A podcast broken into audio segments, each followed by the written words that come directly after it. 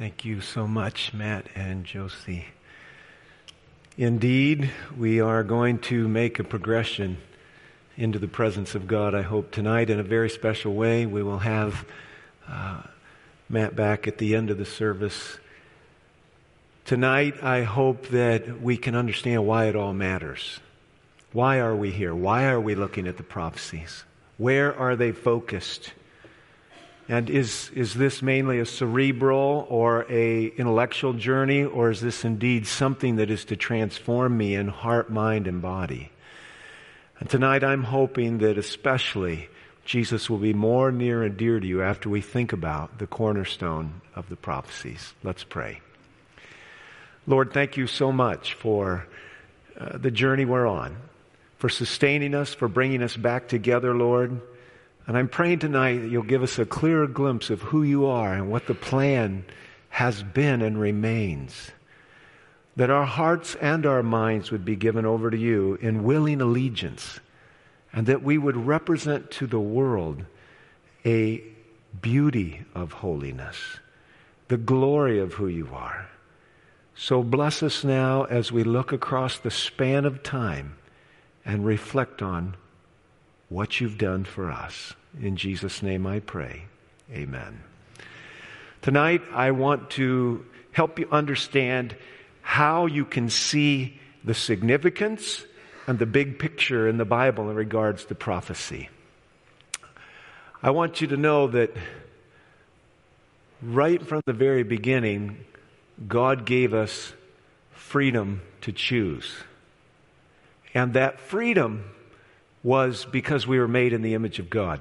If we did not have that freedom, certainly we could have been kept from making a wrong decision, but we could never have been able to love and to worship. We could never be able to give ourselves away to someone of our own free will because God would have been programming us, and the program would not have allowed us to make decisions that would actually carry our our heart's desire and our mind's choice to the highest order of adoration and praise to Him, and really uh, special gifts to each other. There had been war in heaven. Lucifer had rebelled. This is something you can read about in the book of Revelation, chapter 12, and that rebellion was also a function of free choice. Lucifer, over a period of time, blinded himself to who God really was and thus cast out of heaven, he was given the opportunity to go to the worlds where there were free thinking, intelligent beings and see if he could convince them. Planet Earth, for as new as it was, was one of the places he came. Adam and Eve were in their garden. They had been warned. But Eve was beguiled by a flattering serpent, not distasteful and fearful, but instead amazing in its ability to read her mind. For indeed, as she was there at the base of the tree, the snake was saying to her, Did God really say? And a conversation was engaged in which I'm sure her beauty was adored, and soon she was sucked in. And she wasn't used to anyone lying to her. And she chose based on a falsehood. The reality was, was that she had been told she wouldn't die. Unfortunately, it was a lie. God knows that the day you eat of it, your eyes will be opened, and you will be like God, knowing good and evil. But God had said, don't. Adam's sin was different than Eve's sin. I want you all to understand this. Eve was tricked and believed a lie. But Adam had a decision to make Eve or God. And I want to tell you, every single person on planet Earth comes to a place where they have to make that decision. That's why Jesus said when he walked the earth, He who loves father and mother more than me is not worthy of me.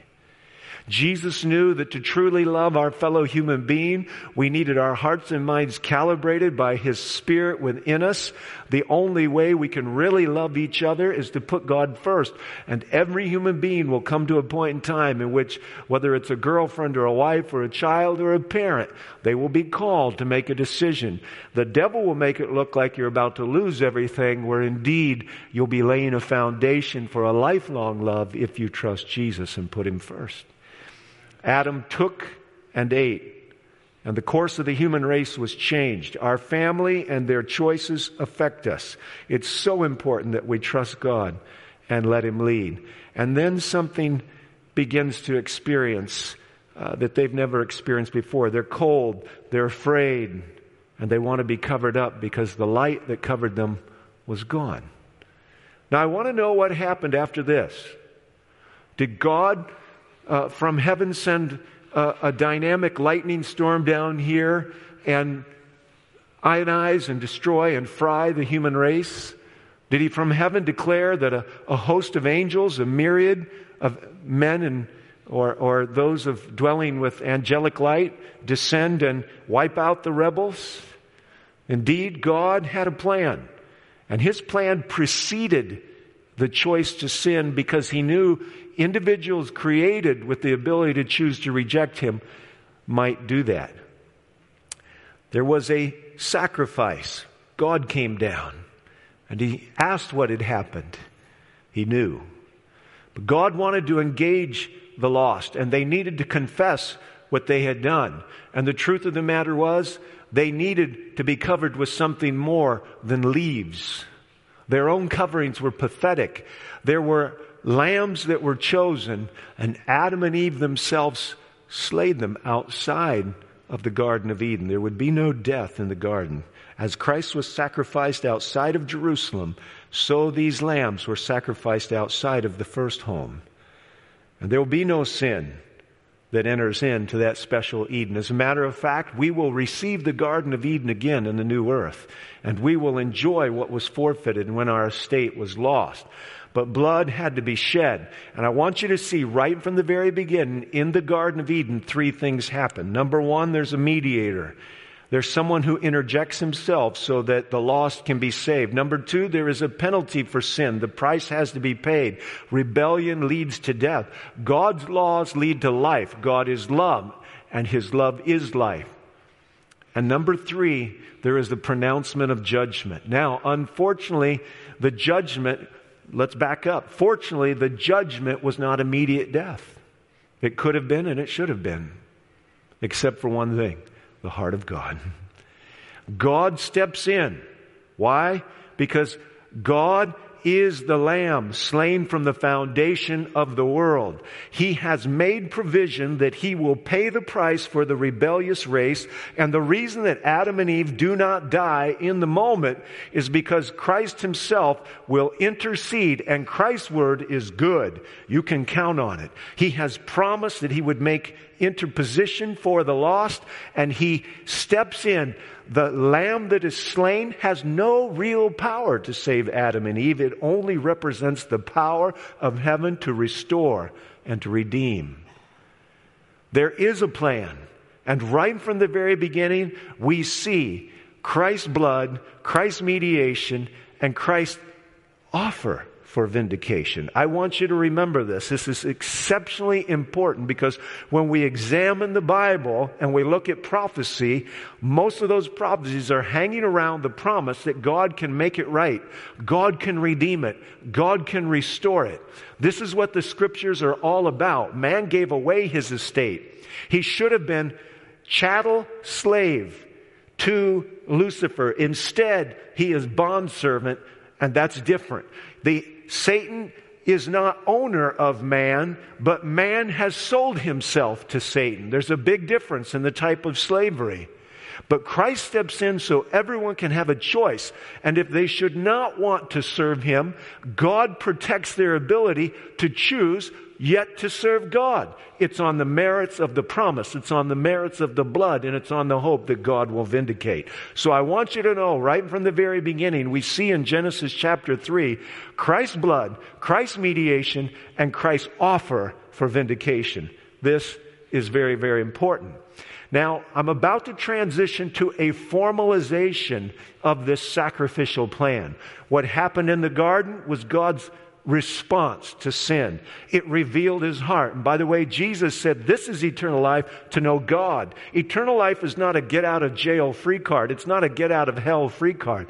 Eternal life is to be in love with the people that love you, in this case, with the God who created you.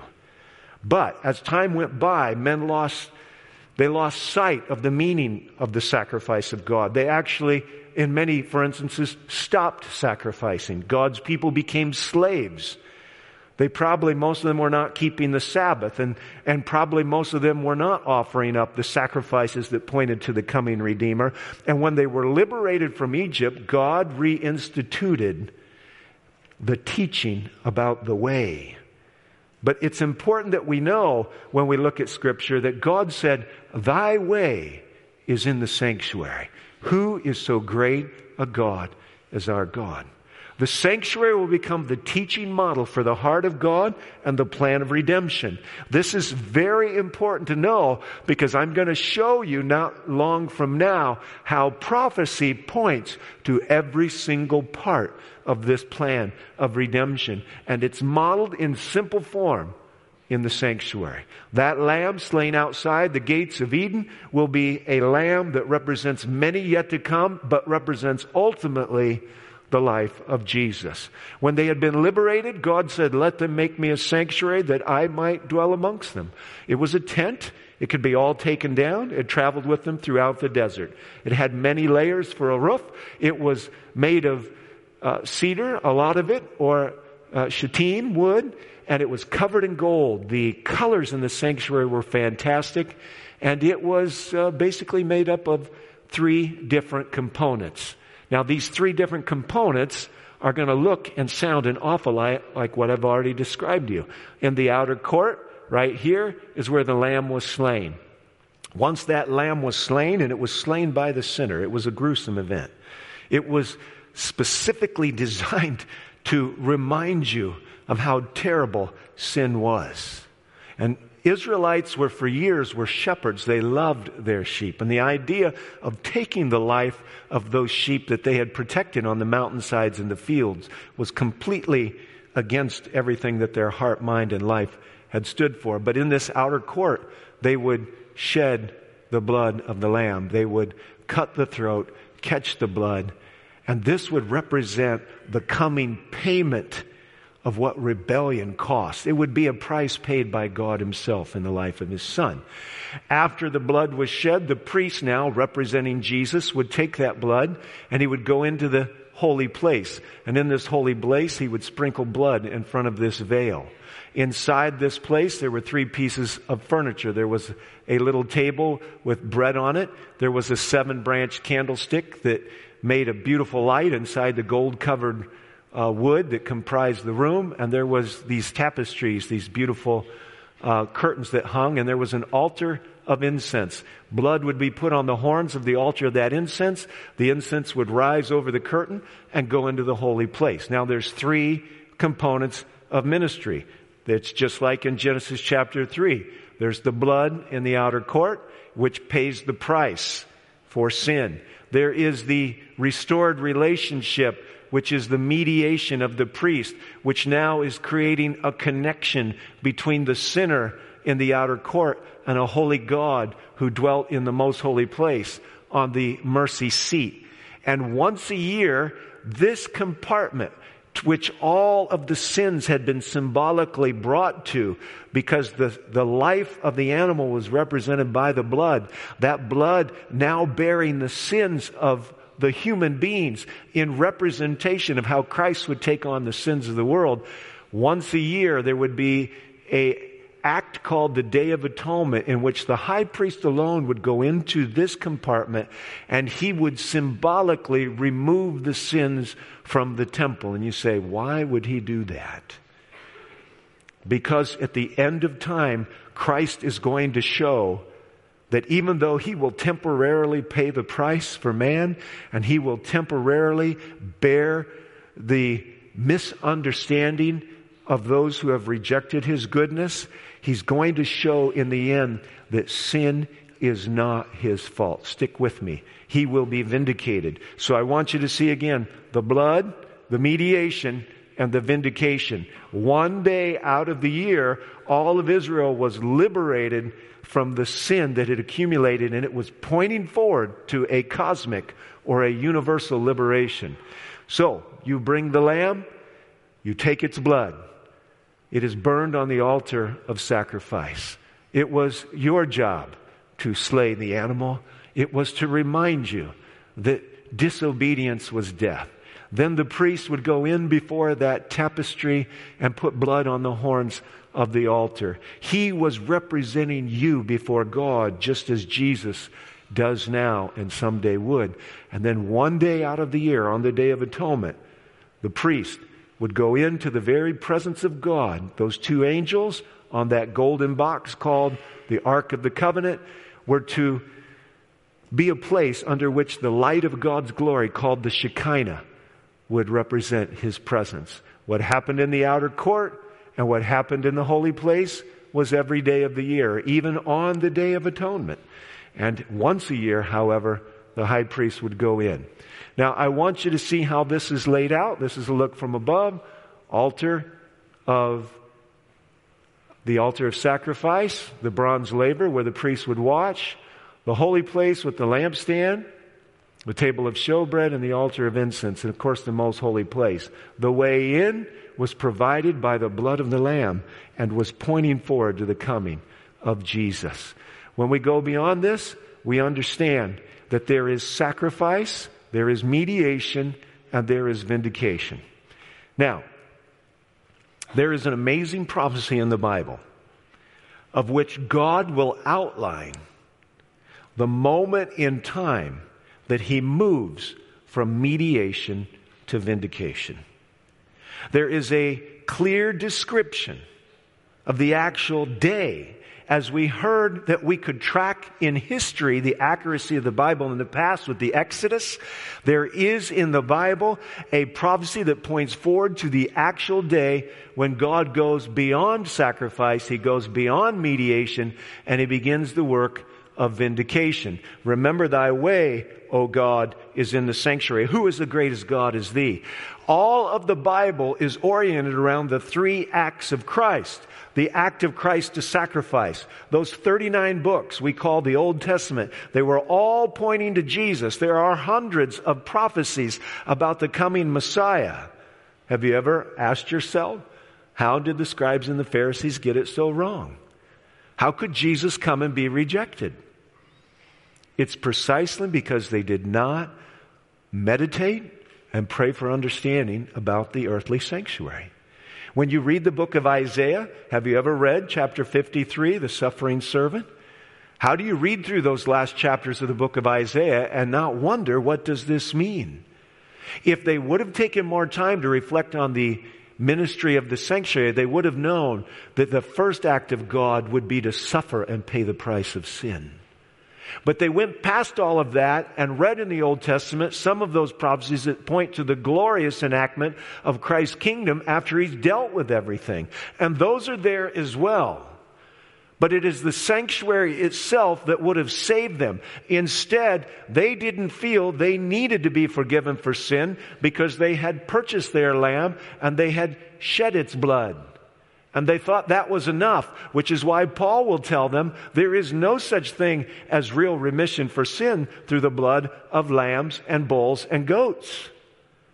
When he met with Nicodemus that night, outside of Jerusalem, Nicodemus did not see himself as a sinner. No wonder they weren't looking for a Christ that would suffer and pay for their sins. They felt like they were getting that right with the blood of animals. But there is no animal that could ever pay the price. It doesn't even begin to have a moral equivalency to a human being. But those lambs pointing forward to Christ, Christ reconciled the whole world. In other words, He took my sins and He took yours. How could He do that? Because He's God. He's our Creator. And every single one of us have our being, our existence, and our redemption in Christ. Christ would be the lamb who could take my sins. Christ would be the lamb who could pay the price. Christ would be my substitute, and in Christ I have a glorious hope. Amen? And after Jesus died on that cross, he was 40 days on earth, and then he ascended into heaven. And when he went into heaven, there was a glorious inauguration of a completely different phase of his ministry. Nothing was going to die in heaven, but the ministry of Jesus would move from sacrifice to mediation to vindication. And the Bible says that we are living in the age of vindication. The Day of Atonement is the final phase of these three ministries. We know Jesus is our high priest in heaven. We know we can pray to the Father in the name of the Son. That ministry was going on from the moment Jesus ascended until this very day, and it will go on until he comes to get us. But there is a final phase of ministry the Bible talks about called the Day of Atonement. Now, let me ask you this Have you ever read John chapter 3, verse 16? All right, let's say it together. For God so loved the world that he gave his only begotten Son, that whosoever believeth in him might not perish, but have everlasting life. Well, there's Bibles in front of all of you. I'd like for you to get them out. Go ahead, get those Bibles out. I'm going to come down and get one for myself, and I want you to look that chapter up. John chapter 3, Looking at verse 16. How far back do I have to go to get a Bible? We need some more Bibles up here. Thank you. John chapter 3, verse 16. We just said that, so let's go to verse 17. Verse 17. For God did not send his Son into the world to condemn the world but that the world through him might be saved. Can you say amen? amen? Well, let's find out why. Could we do that? Verse 18 is the secret. Why? It says in this Bible, He who believes in him is not condemned, but he who does not believe is condemned what? Already. Already. This is an exceptionally powerful verse, friends. And I want to make sure nobody leaves here tonight knowing why, without knowing why. Because when we start talking about the Day of Atonement in prophecy, and when we start thinking about the final act of God, this verse is absolutely critical.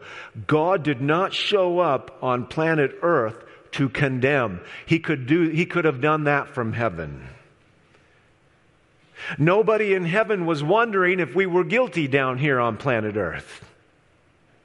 All they had to do was open the door of heaven and cast a glance down or lend an ear to hear the screams and see the selfishness and smell the stench all they needed to do was get close to this little blue ball, which is beautiful from space, but isn't quite as pretty up close. And what was meant to be the crowning act of creation became the crowning act of destruction, self destruction, and other people's destructions.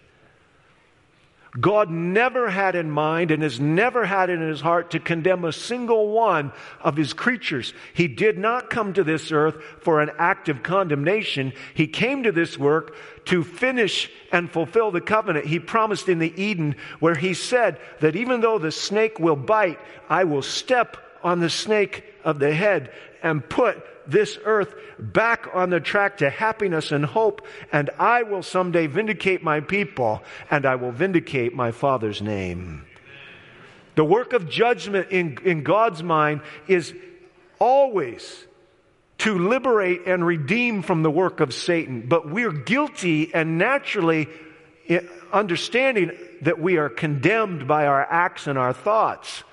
And so, whenever the topic of judgment comes up, it's always very disconcerting to us. Now, if I am in Christ, there's no condemnation in Christ, Romans chapter 8 says, and so does the rest of John chapter 3 18. Once I am in Christ, the condemnation has already been laid on the shoulders of Christ. He who knew no sin became sin for us that we might become the righteousness of God. Now, friends, I want to ask you something. Have you ever read out of the book of Jeremiah, Jeremiah chapter 17, verse 9. Here's what it says The heart is deceitful above what? All things. Oh, you've read it. The heart is deceitful above all things. Who can know it?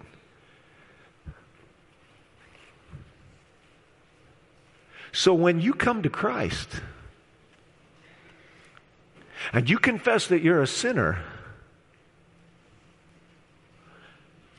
Do you know the full scope of the depravity of your heart and mind? No. When you get on your knees and you confess to Jesus the sins you know you've done, does He know you're capable of more and worse? Then how can He actually declare you righteous? And how can He actually call you child? There's only one way, friends. Christ's work was sufficient and full and complete for the full restoration of man. Not just legal justification, but actual transformation and restoration. And someday before the universe, vindication that he who began a good work in you was able to complete it. But it's all going to be by the merits of Christ and it's all going to be by faith because if my Bible reads accurate, and I know it does, when I come to Christ, I still don't even know myself. And what I will know about myself 10 years from now will probably be a little less flattering than what I was was willing to admit today. The act of salvation is a gift that supersedes even our ability to understand how badly we need it. So when Christ receives you and Christ receives me, it's for an ultimate goal of vindication. He puts on my record the blood that cleanses and washes away the evil eternal knowledge that I wasn't worthy of coming back into heavenly citizenship. And he starts put, he puts into my heart a desire to love, which has a cleansing power. His love has the ability to cleanse me to actually love my fellow man and love him enough to where I would lay down my life.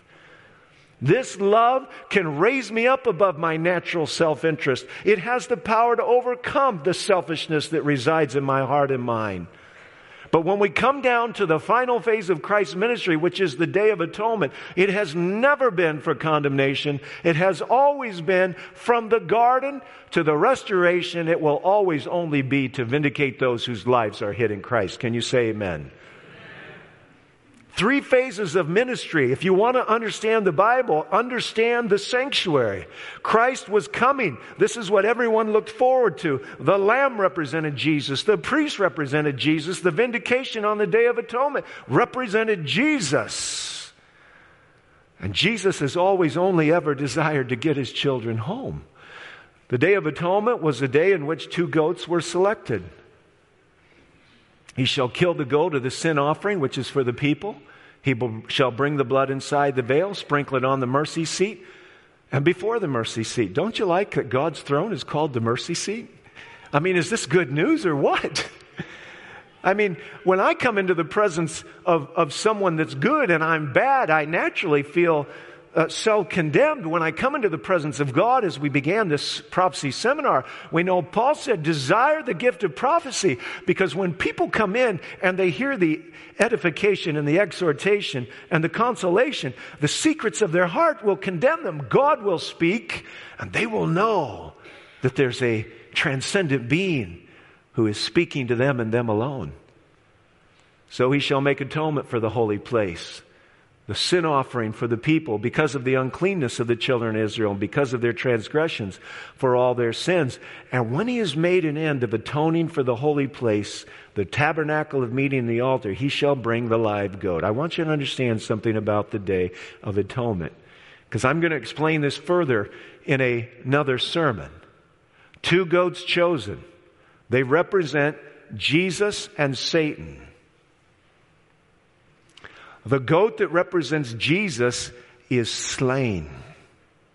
Just like the one slain from the foundation of the world. It represents Christ who from the very beginning of making us and making our home said, it's worth it.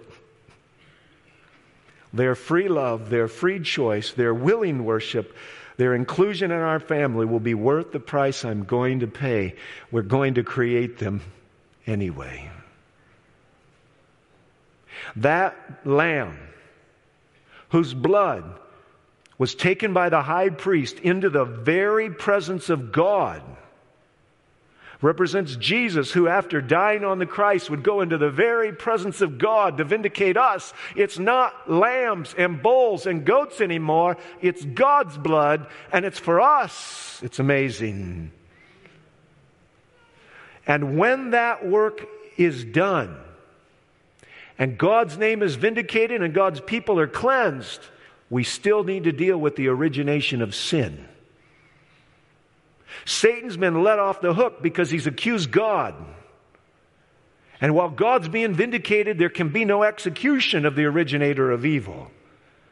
But once the thing is understood by everybody, which is what I'll be talking about when I come to the sermon on the final conspiracy, once the thing is understood by everybody, sinner and saint, it will be time for Satan's execution. And after Jesus comes to this world and Satan has been left here for a thousand years to think about what's going on, just like this goat is led out into the wilderness, all of those sins which had accumulated in God's house, he said, I'll pay the price. It wasn't God's fault. But now, after all those sins have been taken out of the sanctuary and they're on the high priest, listen, friends, they're on Jesus. Sin so dark and heinous that you hope they never ever make it to the light of day. You know what the good news is? if your sins are in the heart and the, if your sins are in the hands of Jesus, the darkest, ugliest, heinous, most vile and vulgar act you've never you've ever done that only you know about, nobody else will ever know about.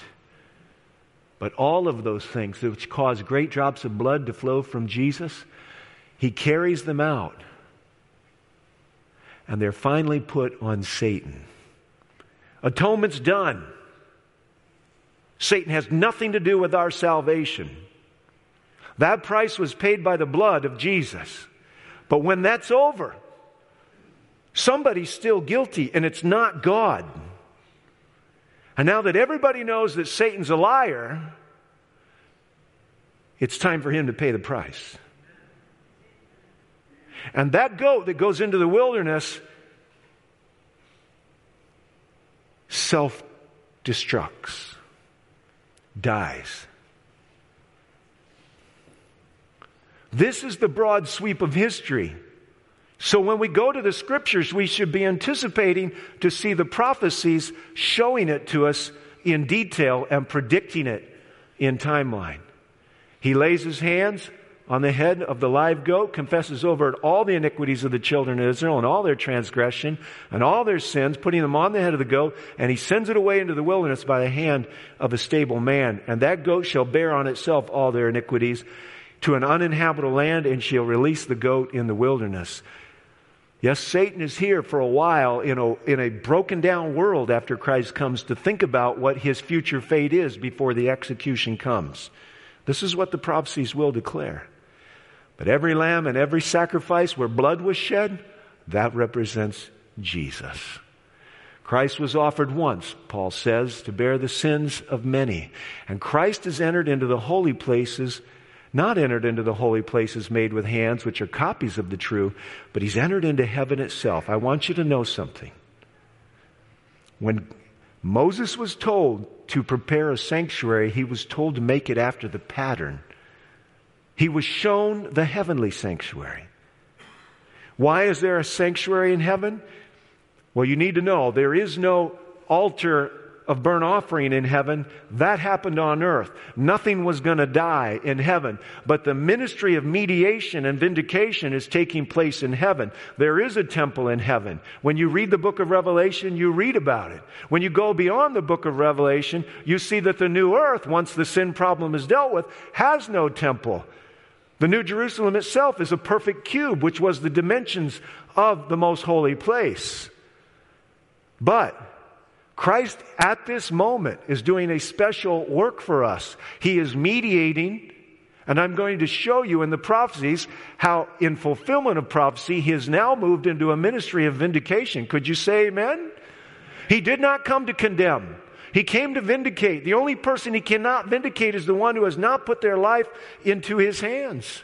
Christ is in heaven where the original sanctuary was at. The angels can watch Christ at work for man. The angels can have lessons on what Jesus is doing. Our prayers are ascending to the mediatorial work of Jesus as he continues to create and establish a relationship. It's not enough that Jesus died, it's the fact that he lives and his life in us is transforming us and reconstituting our readiness to live with him forever. Now, listen, The Protestant world is awash today in speaking about once saved, always saved, and legal justification. I want to tell you something. Glory, hallelujah, for legal justification. I need my record cleansed. But I'm here to tell you what's fallen off the radar map in modern America is the fact that justification is not enough. I need a living relationship with Christ that actually transformed me, and that's what Christ opened up through the power of His blood. I now have access straight to the Father through the blood of Jesus. I don't go through a human being. I only go through the God man Christ. And that relationship opened up has the ability to actually change my very nature through the exceeding great and precious promises, Peter will write. I can take on the nature of God. I will become just like him. By beholding him, I will be changed. But there are many today who are beholding the filth of this world. David said, I won't set anything vile before my eyes. And in the name of Christ, we find the remaking of not only culture, but individual hearts, which, of course, enough individual hearts is what creates a community and a culture. You see, it's not enough just to have my record cleansed. I need my heart remade. That is the work of sanctification. And that's through the mediation of Christ and the relationship that was opened up by his blood. You see, I'm actually changed through the indwelling Christ. I eat different. There's things in the Bible that scriptures say aren't food. I enjoy my entertainment differently because I've been told not to put anything vile before my eyes, but to choose whatsoever things are true and pure and noble and upright. I talk different because there's purity in my heart, and out of the heart flows the words. I dress different because I understand I'm not supposed to show myself off in my youth or any other age about how wonderful this form of mine looks, men or women. But there's something that's modest about me. I'm not a bragger. I don't steal. I don't lie. Is it to my glory? No. It's to the glory of Christ because I'm not naturally this way. But this is the transforming relationship. Can the drunkard become sober? Can the philanderer become pure? Can the thief become honest? This is what Christianity is bereft of today because we put so much emphasis on God's ability to forgive, which is a form of grace and is glorious. But what about his ability to transform? But we're being transformed if we are before the images of this world. And their gods are our gods, and their entertainments are our entertainments. You see, friends, the three phases of the ministry of the sanctuary represent Christ's total package for restoration. And when we come to the final act of judgment, I want to tell you, when judgment is declared by God, it's a very sober thing. So Christ He's entered into the heavenly sanctuary, where, which is not about copies and patterns. It's the original, now to appear in the presence of God for us. Seeing then that we have a high priest who's passed through the heavens, Jesus, the Son of God, let us hold fast our confession because our high priest understands us. He hit his thumb with a hammer when he was in the carpenter shop. He was rejected by his friends and misunderstood. His family didn't even understand him. Therefore, let us come boldly before the throne of grace that we may attain mercy and find grace to help in time of need. One of my favorite songs that we don't ever sing is There's Not a Friend Like the Lowly Jesus. And one of the verses say, Did ever sinner find that he would not take him? And the refrain is, No, not one. No, not one. We need to sing it before the series is over. Now, this is the main point of the things we're saying. We have a high priest who's seated at the right hand of the throne of the majesty in heaven, a minister of the sanctuary and the true tabernacle which the Lord erected and not man. And I'm not going to be a bit embarrassed to say to you tonight, I know of no other denomination that teaches this glorious doctrine of Christ's ongoing ministry to apply the merits of his sacrifice to the transforming nature of man in today. And that before Christ returns, there will be an examination of the records of men and an examination of their hearts, and Christ will come with his reward, the scripture says, which means there must be a judgment before Jesus comes. Is that judgment to vindicate or is it to condemn? Go back to John 3:18. No need for condemnation. That's already an easy understanding. God's desire is to vindicate us. He came as the priest of good things to come with the greater and more perfect tabernacle, not made with hands. that's not of this creation. Not with the blood of goats and calves, but with his own blood he entered the most holy place, and once and for all, having obtained eternal redemption. How much more shall the blood of Christ, whom through the eternal Spirit offered himself without spot to God, cleanse your conscience from dead works to serve the living God? This relationship we can have is absolutely amazing. And Christ today is there for you and for me. We should not be surprised then when we read in the book of Revelation of a judgment. And it's interesting the verbiage, it says the hour of his judgment has come. Now, when we hear the word hour, we should think prophetic timeline. We should think of prophecy.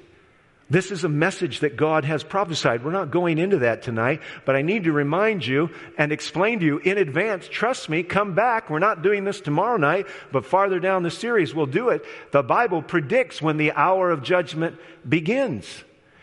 Judgment is a serious thing. The book of life being opened and God examining all of our deeds. Daniel 7 mentions this, but I don't have time to go through all these things tonight, so I'm going to skip over them and I'm going to go right down to the main point of what I'm doing tonight. The scriptures say, Rejoice, O young man, in your youth, and let your heart cheer you in the days of your youth. Walk in the ways of your heart and in the eyes, but know that for all these things, God will bring you into judgment. The world never talks about this until you're in big trouble. The world has no interest in talking to you about accountability and judgment until you're so bad they kick you to the curb. The world does not know how to offer the kind of grace that God alone can offer, which actually lifts you out of the mire, doesn't just forgive you so you can go back to it. Let's hear the whole conclusion of the matter. Fear God, keep his commandments, for this is man's all. But God will bring every work into judgment, including every secret thing, whether good or evil. So tonight, friends, it's important that you know Christ's work is a work of offering his own blood, mediating on his behalf, which has lifting power and vindicating us eventually. But nobody will be declared holy who has not hid themselves in the redeeming power of Christ to cleanse records and cleanse hearts. We have to acknowledge it. The wages of sin is death. The truth of the matter is, Christ died so that we could live forever. The gift of God is eternal in Jesus. And grace is the way we receive it. You can't do one thing to earn it or deserve it. But there is one thing you need to do if you want it, and that's choose to receive it. Acknowledge that you need it. It's not by works, it's the gift of God, lest anybody should boast. So, tonight, friends, before I go farther in this series, I'm not just about filling your head with ideas of problems. I want to make sure everybody listen to me is progressing with heart and mind. I want everybody that's on this journey with me to actually come away with assurance that their life is hid in Christ. I've described some pretty serious things. Last night, I talked about future potentials that might not be that far away. Tonight, I want you to know the God who spoke this world into existence has an interest in you personally, but He's calling each of us to a renewed commitment to Him or to a new commitment, whatever it might be. Five simple steps to receiving the gift of eternal life. I want to go over them with you. I don't want to presume that you've all made this journey. Step number one, I have to accept the fact that God loves me.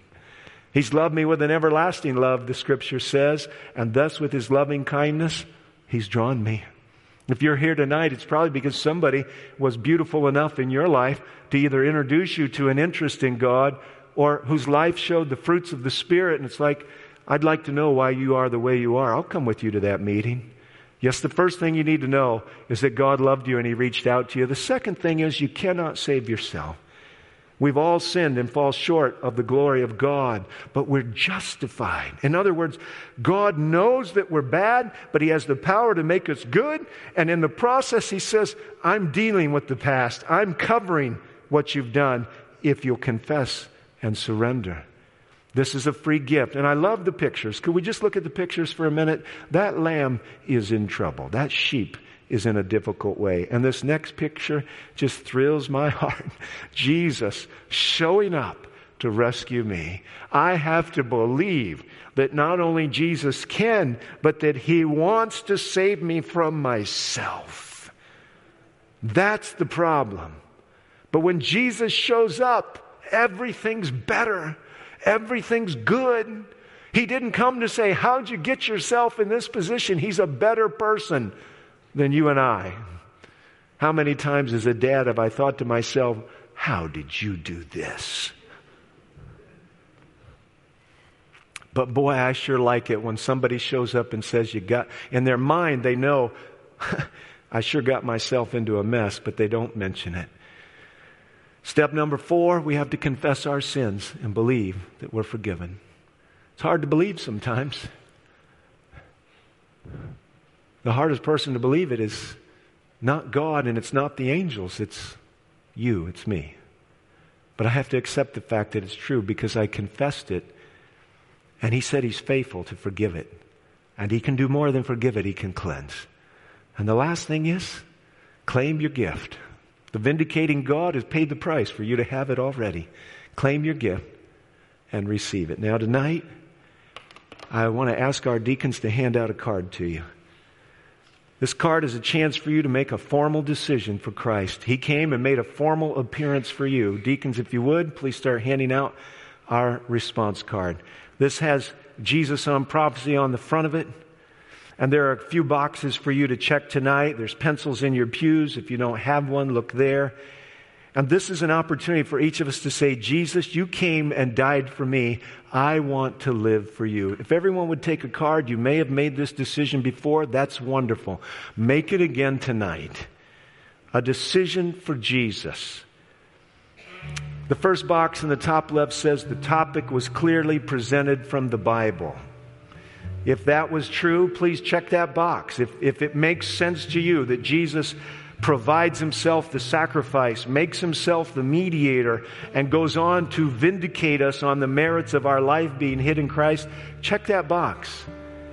The box across from it from the right says, I'd like to visit with the speaker. That could be here at church, it could be in your home, it might be after the series is done. I don't know. But if you'd like to sit down and visit with me personally, I'll try to do that. The third box says, I'd like more information on this topic. If you'd like some literature on this or to be pointed to just the right website, the right Bible study, we'd like to do that for you. But the box is at the bottom. And friends, if you're watching online, if you're one of the almost 500 sites that are watching, and I know Pastor Michael said it might be more than 500 people. I know of one site where three people were watching because they texted me today and told me. So if you're one of those at least four or five hundred people that are watching online, you can make your decision. These last two things, make your decision. I accept or I have accepted and accept again Jesus Christ as my personal Savior, believing in Him for forgiveness and the gift of eternal life. Friends, you can't earn it, you don't deserve it. Neither do I. But it's yours. God loves you. And the last one, I accept the Bible truth that was presented tonight. And it's my decision by God's grace to believe and follow it in my life. Friends, take a minute and think about it as Matt and Josie sing. I'm going to come back just before they're done. And then I'm going to invite you tonight to leave your card before you go with one of the Pathfinders at the door. But take a moment and think about it. Let Jesus become more real to you. Listen to the words of the song.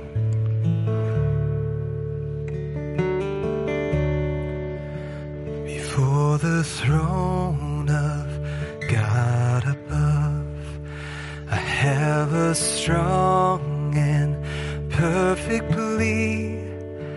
A great high priest whose name is love, whoever lives and pleads for me. My name is graven on his hands. My name is written on his heart.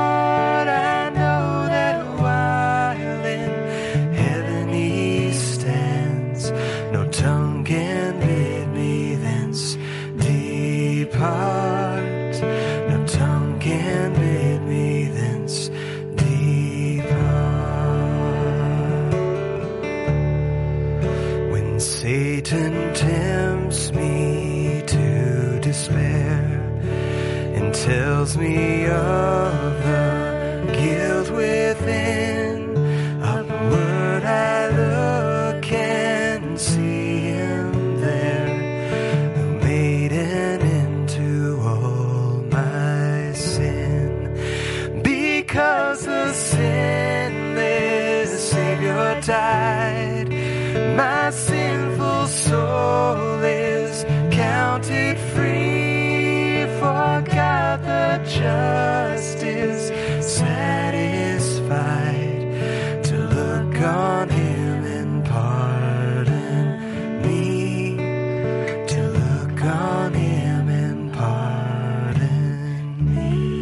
You know, you may have been over this material before and it's left you afraid and wondering.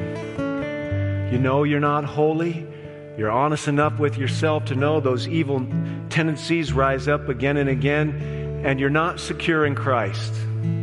I just want to remind you, friends, the human heart is deceitful above all things. Who can know it? Christ knows it, and He's invited you anyway. He's alone the one who can transform it and change it. He's not put off by your tendencies. He knows you'll stumble, but He's calling you anyway. And He'll take you to the high places. He'll give you hope. He'll restore what the locusts have eaten. He will save us. Lo, this is our God. We've waited for Him. He came 2,000 years ago. He's coming again. He doesn't want anybody to be lost. And tonight, I'm appealing to you. Make the decision again for Christ or make it for the very first time. Don't be worried about where the road is going. Enjoy the happiness you have as you surrender all to Him. Don't be afraid of what He might ask for. Remember what He's given and what He's done. So tonight I'm appealing to you. Look the card over. Check the box that matters. Make a new commit to Christ if you've already made one. And let's go on to the high places and be thorough and free. As David said, Restore to me the joy of my salvation. Then I'll teach transgressors your ways. You see, Satan doesn't want us to know Christ paid the price. He doesn't want us to know Christ is mediating on our behalf, and he wants us to know that while the hour of ju- he wants us to think while the hour of judgment's going on, he either wants the world to be ignorant or afraid. Yes, he does. That's the first emotion in Eden. It's the last emotion that forces the mark of the beast. The love of Christ can set us free. It enhances and changes all things. It brings life where there was death and hope where there was despair. So, friends, tonight, let's make that commitment to Jesus. Matt and Josie, take us the last step. Behold him there, the risen Lamb, my perfect, spotless righteousness, the great unchangeable I am, the King of glory and of grace. One with himself, I cannot die. My soul is purchased by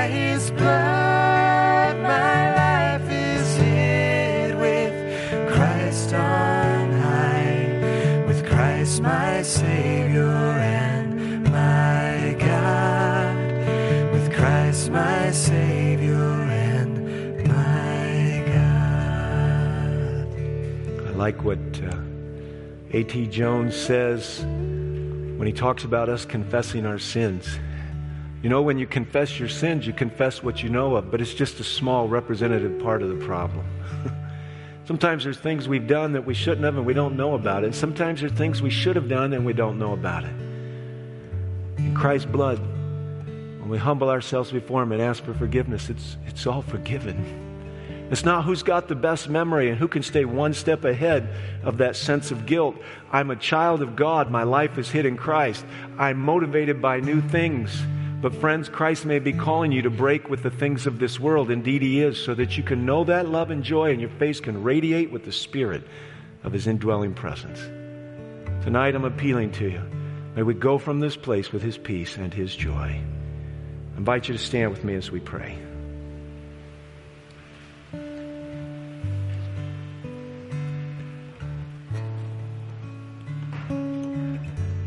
Father, so many have missed the main point. The Pharisees didn't think they needed a sin pardoning Savior. And over the years, the devil has tried to get us focused only on what was done on the cross, not what the living Christ is doing now in our lives. I'm praying, Lord, not only that we would accept the cleansing of our record and that we would be actually as if we had never been in rebellion and never done anything wrong. An amazing concept all by itself.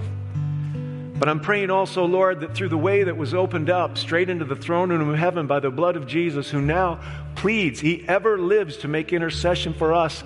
I'm praying, Lord, may we not neglect the privilege of communion with you, reflecting on the great themes that lift us from this world and its mortality to the glorious joy that though we did die, we will live again, and it's but a rest. So now, Lord, I pray, may we go forward into these prophecies knowing that your desire has always only ever been to save. And while you're honest, too much our friend to let us go down the wrong road without confrontation and interruption to the path of destruction and perdition. May we realize that when we find ourselves in trouble, like Peter on the sea, your hand is reaching out. May we reach out to you tonight. Take away our sins, give us freedom. Thank you that you've liberated us. May we live in that liberty now, I pray, and bless us as we go from this place. In Jesus' name, amen. As you go tonight, friends, I want to extend an invitation to you tomorrow Satan on prophecy versus Jesus on prophecy. And then Sabbath morning, I'll be continuing this series at 8:30 and 11:20. God bless you as you go. There are refreshments. Drop your cards off if you would with one of the pathfinders at the door and thank you so much for joining us this evening.